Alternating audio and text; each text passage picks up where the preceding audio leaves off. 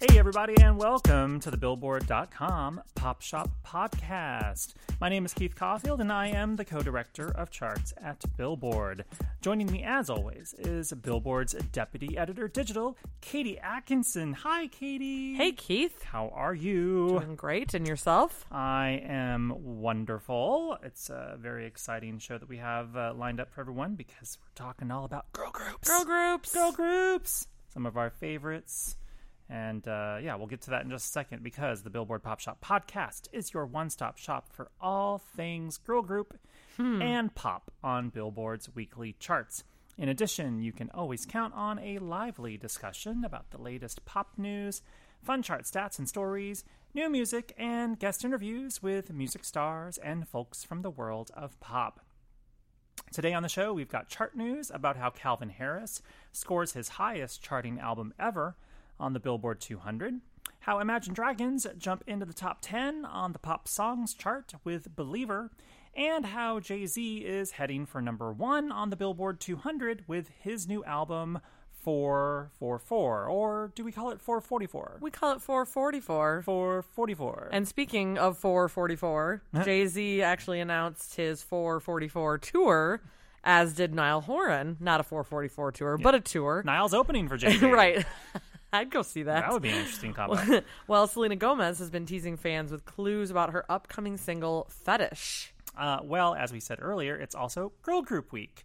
And uh, we're celebrating girl groups all week long on Billboard.com. And uh, on the show today, we've got a bevy of fun chart stats, surprising facts, and bits of information that maybe you didn't know about some of your favorite girl groups and some of the biggest girl groups of all time on the charts. But first, before we get started, if you enjoy the podcast, subscribe to the show on iTunes so you won't miss an episode and give us a rating or review while you're at it. If you have any questions for us, feel free to tweet us at Keith underscore Caulfield or at KT Atkinson. And if you want to explore more podcasts from Billboard, visit itunes.com slash billboard podcasts. Okie dokie, let's run the Billboard chart numbers and do the chart chat. Let's. Let's. Uh, number one, Calvin Harris scores his highest charting album yet on the Billboard 200 with his new Funk Wave Bounces Volume 1 album. Looking forward to volume two. uh, number two, Imagine Dragons. Dragons is, is, is smash hit Believer, which was already a number one hit on the alternative songs chart, keeps on getting bigger and is now a top 10 hit on the pop songs airplay chart. And number three, Jay Z is on course for his 14th, just, you know, 14th, number one album on the Billboard 200 with his new effort 444. So let's break down each of these individually. First up, Calvin Harris claims his highest charting album yet on the Billboard 200 as Funkwave Bounces Volume 1 debuts at number 2. Uh, the set earned 68,000 equivalent album units in the week ending July 6th, according to Nielsen Music. The new album surpasses Harris's previous peak on the list when his last album, Motion, debuted and peaked at number 5. Now, the new album, which is a R&B slash hip hop meets pop dance affair. It's real hip hop. It, it it- it is very hip hoppy. We actually had sort of a long discussion about the album within our charts team. About how to categorize it. How it. to categorize it. Sure. It's, it's Tricky. there's a whole slew of rappers on it, Mm-hmm. but not every song is like 100% rap. Right. It's like kind of like half rap, and then there's an R&B singer that comes in, and then Katy Perry shows up. Sure. So we definitely thought it was an R&B hip hop album. Yeah. I think Easy. that's fair. So it's on the R&B hip hop albums chart where it debuts at number 2 and it also debuts at number 1 on the top dance electronic albums chart. Funny, I actually think even though Calvin Harris is a superstar EDM DJ and producer, it's kind of weird like to think of it as a dance electronic album even though it has a lot of dan- dance on it. Yeah. I don't think of it as a traditional dance album. It's More like a DJ Khaled album, kind of. kind of, yeah. which, which, speaking of, Speaking of, um, well, we'll get to that in a second. Um, well, the album has a bunch of you know guest stars on it: Snoop Dogg, Katy Perry, Nicki Minaj, Frank Ocean. The list goes on. Uh, speaking of DJ Khaled, Harris is actually featured on the number one album on the Billboard 200 this week. DJ Khaled's "Grateful." Uh, Harris and Khaled teamed up for the collaboration "Don't Quit." which features Travis Scott and Jeremiah. It is Jeremiah, right? Um, which is featured on Grateful. And uh, Grateful holds at number one for a second week, earning 70,000 units, down 53% from its debut of 149,000. And this is Asahd Khaled's first number one album. Um, Asahd, which is DJ Khaled's son. Infant son. Um, he he executive produced. Sure, he did. Um, yeah, that is actually that is that is actually a production credit that I think you you're allowed to question. Yeah, that's fair. That is that is a vanity uh, production credit. I think you're probably allowed to, but you know, I think you know, you, you I I think it it might be okay to call him maybe a creative consultant Sure. because or or like uh like special thanks to because he certainly inspired the album. According to Khaled, he would give his feedback in the studio about which songs he liked and which he How- didn't. How old was his son when they were recording this? Months old. Months. Maybe if like he was like bopping his head a certain way. exactly. And or if he burst into tears and was like, This is terrible. and that's why you know. And and if you did, and if and if if this certain if if he has certain hip hop friends that didn't make the cut onto this album, you know why? Oh. it's because this kid it's didn't like yeah, it. it's it's not Khaled's fault, it's Asahd's fault. Blame him. um, all right, next up, Imagine Dragons are back in the top ten of the pop songs airplay chart for the first time since early 2014, as their hit single "Believer" from their third album "Evolve" bounds from number 12 to number 8 this week. The band was last in the top 10 with Demons, which was from their first album, and uh, Demons hit number 1 back in 2013, December actually of 2013, and then lingered in the top 10 until February of 2014. Notably, none of the singles from the group's second album, Smoke and Mirrors, reached the top 10 on the pop songs chart, and the highest charting hit from that album was I Bet My Life, which hit number 28. So, after kind of in a way a stumble with the Smoke and Mirrors album, uh, which didn't really have any big hits. Which I think Imagine Dragons themselves would admit. I mean, They've I mean, talked about it openly in interviews about wanting to do kind of an about face so with this album. seems to be working. Uh, Indeed. Believer was number one uh, for 13 weeks on the alternative chart. Um, and the new single Thunder is off to a great start as well. Meanwhile, over on the Billboard Hot 100 chart, which blends airplay from all formats of radio and uh, as well as sales and streams, Believer slips from number six, its peak, to number seven. I wouldn't be surprised if it maybe goes back up the chart as Top 40 Radio continues to embrace the song.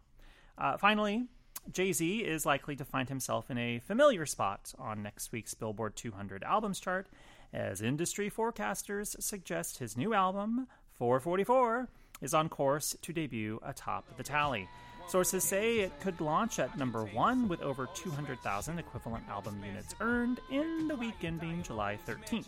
Now, if 444 debuts at number one, uh, it will land Jay Z his 14th 14th number one on the tally, further extending his record as the solo artist with the most number one albums.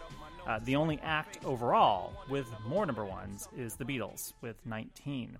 Uh, 444 was released widely to most streaming services and retailers on July 7th, and a week earlier, on, Ju- on July 30, on June 30, No more drinks before this, Keith. Cocktails ahoy!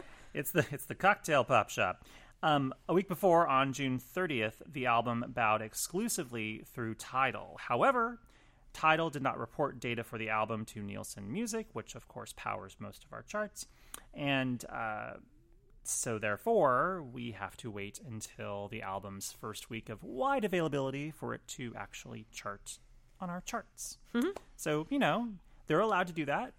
And here it is, going going to number one. It'll probably. be number one. Yep, Maybe they knew, or maybe they just wanted to let Khaled have a second week at number one. exactly. Yeah, yeah. I don't know. anyway, um, Katie, can you name since Jay Z seems to have a whole heck of a lot of number ones? Can you name the last Jay Z studio album that didn't go to number one? Now, I'm saying studio album because he's had a lot of like live things and compilations Sure. and weird things, and amongst this, I am also counting his collaborative albums, like the ones Watch with the Throne. Watch the Throne, and R. Kelly. Sure. because those are kind of like studio albums in a way. Yeah. So, can you name the last studio project that didn't go to number one. I mean, I'm just going to go all the way back to the beginning and assume that maybe because that was his introduction, maybe Reasonable Doubt didn't go to number one. You're not terribly far off. Okay. Um, his last uh, sort of traditional studio album that didn't go to number one was an R. Kelly collaboration. Ah. His first R. Kelly joint effort, which was called The Best of Both Worlds, Mm-hmm. debuted and peaked at number two back in 2002. Uh, they would save a little bit of face, I suppose, in the hip hop, rap, and R and B world because they had a second collaborative album called Unfinished Business, which hit number one in 2004. Uh, in terms of just Jay Z's solo studio albums, Mm-hmm. The last one not to hit number one was In My Lifetime, Volume, Volume 1, 1. 1997. It peaked at number three. Still waiting for Volume 2. Yeah. well, well. Was there a Volume 2? Yes. There was? Well, he had In My Lifetime Volume 1, then he had Volume 2, Hard Knock Life. Oh, I see. Well, okay. Got then it. he had Volume 3, Life and Times of oh, S. Carter. jeez, that's just tricky. What do we know? Speaking of volumes, I, I always think it's cute when, when artists name their greatest hits Volume 1. Yeah. And you're like, is there going to be a Volume 2? Well, it's very it's very confident of them. um, is there supposed to be a Calvin Harris I don't know. I I maybe he was just being cheeky. I don't know. because there's a uh, we've got a Chris Stapleton. He had from uh, a room, from a room, volume one, right? From and not a room, but a room. a a room, the studio, and then now we have Calvin Harris with funk. Maybe maybe the second funk wave bounces will be like a more traditional dance thing. I hope there's another one because I love this album. I, I had a sorry, I kind of devolved there back to a It's- Calvin. It's all good. That's what we do. Anyway, Katie, uh, I, th- I think you have something to tell me about Jay Z. Well, yes, uh, I think we should hit three of the top headlines over on Billboard.com, and of course, Jay Z is a big talking point over there as well. You think? Yes. Start, w- starting out with Jay Z here, the rapper just announced dates for his upcoming 444 tour, which kicks off October 27th in Anaheim and wraps up back in SoCal again at the Forum in LA on December 21st. Question: Yes. Are these arena shows or are they like stadium shows? Uh, If you know, eh, I don't. I only know of the arenas. So I, but I don't know if there are some So like stadiums when, mixed when he in. Mm-hmm. starts in Anaheim, do you know where he's starting at? No. Oh, I'm sorry. I shouldn't have asked these questions. I should have only asked about what was on the script. um, But it would be I- very easy for me to pull the- it up. Well, right the reason now. why I ask while you look this up is because he, of course, had his big, you know, Jay Z and Beyonce had a huge tour. You know, Justin Timberlake and Jay Z had a really big tour. So I would, and you know, Jay Z and Eminem did a couple joint stadium yeah, shows. we're talking all arenas here. Arena shows, Yeah, yeah, okay. yeah. This um, his first date is at the Honda Center, okay, um, which is where the Ducks play. twenty thousand seat venues. Yeah, That's yeah, yeah, yeah. And he's playing Barclays in uh, New York. Obviously, makes sense. That makes sense. Um, and uh, he'll hit 31 cities in total on the tour. Uh, in Not support 44. of of his latest studio album. Tickets are available now for pre-sale if you're a Tidal member or a Citi card holder. How convenient. Uh huh. And uh, they go on sale for everyone else on Friday. And that's not the only tour that was announced this week. Uh, Niall Horan has announced his first solo headlining tour, kicking off in his home country of Ireland on August 29th. The One Direction singer songwriter will start off at Dublin's Olympia Theatre before wrapping up November 22nd back in the States at the Masonic in San Francisco.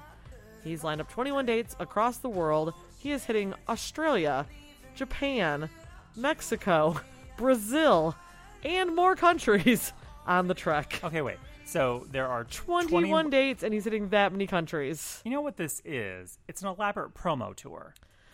That's fair. I mean, this isn't.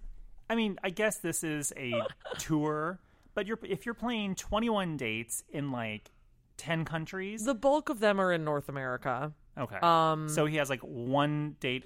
Like you're one going in to Lo- Australia. one in London, one in Dublin, one in uh, Sweden, uh, one in yeah, one in Australia, one in Japan, one in Brazil, I mean, I in guess it's a smart way of doing it. Yeah. Like, you know, like you're going to Australia to do promo anyways and TV. the Brazilians are always begging for people to go down there. Come He's to going. Brazil. Fine. He, he, he He's like, heeded their "Okay." call. Of course. And finally, Selena Gomez has released some more clues about her next song, Fetish, this week, including a Friday release date for the song and its accompanying music video and a feature from Gucci Mane. which is actually a sort of Spring Breakers reunion since the Atlanta rapper appeared in the 2012 film that starred the singer slash actress. Well, then it's a completely like organic, Logical thing. Yeah. I mean, to be fair, this was like pre-prison Gucci, and now he's like out and has lost about hundred pounds. It's a very different Gucci Mane than Spring Breakers Gucci. Well, you know, but I still, that's the first thing I thought when I saw that she, he was on the song. I was very excited. Um, we've only gotten tiny sneak peeks of the video so far, uh, including one at the end of the Bad Liar video that came out a few weeks ago. Um, no taste of the audio yet, though Selena did tweet one possible lyric on Monday. Uh, she tweeted along with a tiny video clip, You got a fetish for my love. So we're assuming that's probably a little piece of the song. Um, Fetish follows the release of Gomez's latest single, Bad Liar, which has so far peaked at number 20 on the Billboard Hot 100. I wonder if the video will be a direct continuation of the Bad Liar video, which was so great. It looks different. They definitely both obviously have that vintage different. feel. Yeah. But the uh, to me, the Bad Liar one had like a 70s feel, and this one has more of an 80s feel. oh, maybe. And I don't know if maybe they're just moving up the decades or. Hmm.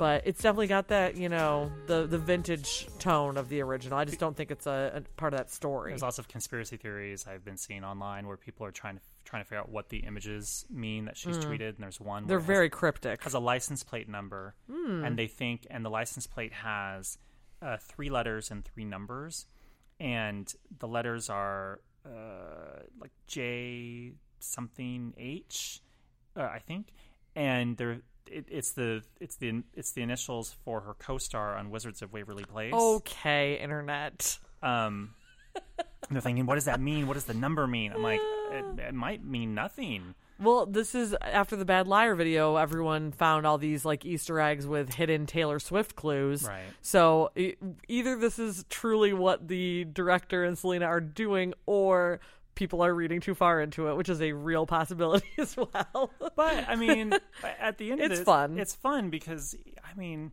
the Bad Liar was a was a was a fun song and a good song, and the video was really interesting, and compelling, and this is, and she's she's not done a single interview Mm. for any of this, right? Like. Like, has she done any real promo, or had like maybe she's done some light promo? yeah, like, Like, I- very light radio interview. Maybe I'm I'm, I'm thinking I'm there's I- definitely I a actually radio hear interview. her on Kiss FM uh, here in LA, so I take that back. But she's kind of letting like the music and the art speak for itself, and people are really interested in that. I'm really hoping Bad Liar uh, has a resurgence because I love that song. Like I want it to just climb back up the charts. Well, maybe it will. You Maybe it will, and maybe Fetish is going to be even better. You never know. Who knows? well, now it's time to celebrate all things girl groups. Because it's Girl Group Week on Billboard.com. We thought it'd be fun to reflect on a few perhaps surprising facts and stats about some of the biggest girl groups on Billboard's charts and beyond. For example, did you know Hmm. that the Pointer Sisters debuted on the Hot 100 in 1973 with Yes We Can Can, but didn't get to the top 10 until 1979 with Fire, a song written by Bruce Springsteen. That's right. Uh, Fire, which hit number two on the Hot 100, was written for Springsteen's Darkness on the Edge of Town album, but didn't make the cut. The Pointer Sisters covered the track for their album Energy and was their first as a trio after the departure of their sister Bonnie Pointer. And they would collect six more top 10 hits, including He's So Shy, Slow Hand, and Jump for My Love. These Oh, such are good songs. classics. They never got a number one, though. That's crazy. That's stupid. Yeah, especially with how like now like everybody knows those songs whether it's from movies or whatever like those songs are classics. Mm. You know, I love I love our charts, but at the same time, I can hate them when they deny someone a number one. You know, En Vogue never had a number one hit on oh, Hot that makes me sad. I love En Vogue. They had like th- like three or four number two hits. I definitely had Funky Divas, so that's Yeah. not my fault.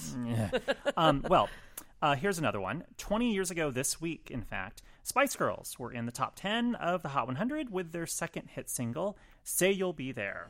The track reached number three in May of 1997 and would hang out in the top 10 until mid July of that year. Say You'll Be There was the quintet's follow up to the number one smash Wannabe, and both were featured on the group's debut album, Spice. Spice!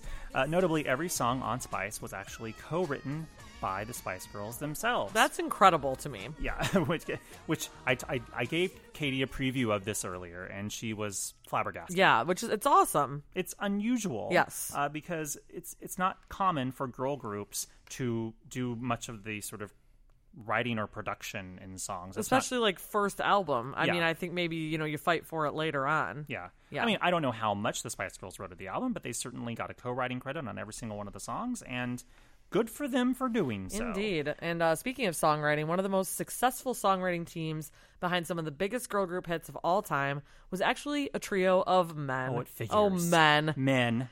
Brian Holland, Lamont Dozier, and Eddie Holland, otherwise known as Holland Dozier Holland. They wrote nearly all of the Supremes' number one hits on the Hot 100. I think like 10 out of the 12, uh, including their first chart topper, "Where Did Our Love Go." Would you believe, Keith, I don't know what I. that Where Did Our Love Go was actually intended for another girl group, the Marvelettes? Hmm. According to our colleague Fred Bronson, his Billboard books of number one hits, the song's co writer, Lamont Dozier, had planned for the track to go to the Marvelettes, who at that point had a string of top 40 hits and a number one with Please Mr. Postman. The group turned down the song, and it ended up with the Supremes. I was actually reading uh, as we were preparing for this. I was reading Fred's uh, book about this, and I think I am not sure who he who he quoted. It might have been Lamont, and basically saying like at the time the Supremes were like they said like low man on the totem Like pole the at baby Motown. girl group. and they were just like they had no place to like turn down anything. Yeah. so it was like you're gonna record this. I guess we'll take this one. I guess we'll take Where Did Our Love Go. Mm. And they hadn't had much success in the charts, so who, you know, there was no reason for anyone to think that this would suddenly change the fortunes of anything. Yeah. And it did. And yet, Yeah, and yet. Well, here's another example of an artist passing on a song and then seeing it later becoming a big hit. Did you know that TLC passed on Baby One More Time, Wow. which would eventually be- become Britney Spears' debut hit, sailing all the way to number one? maybe it's because they had already done Baby, Baby, Baby that it was just too much Too many babies. Too much babies going on. Well, we're talking about TLC. Congratulations to the ladies as their new self-titled crowd-funded album debuts in the top 40 of the Billboard 200 this week. A little more than 25 years after their debut album, Ooh, on the TLC tip was released.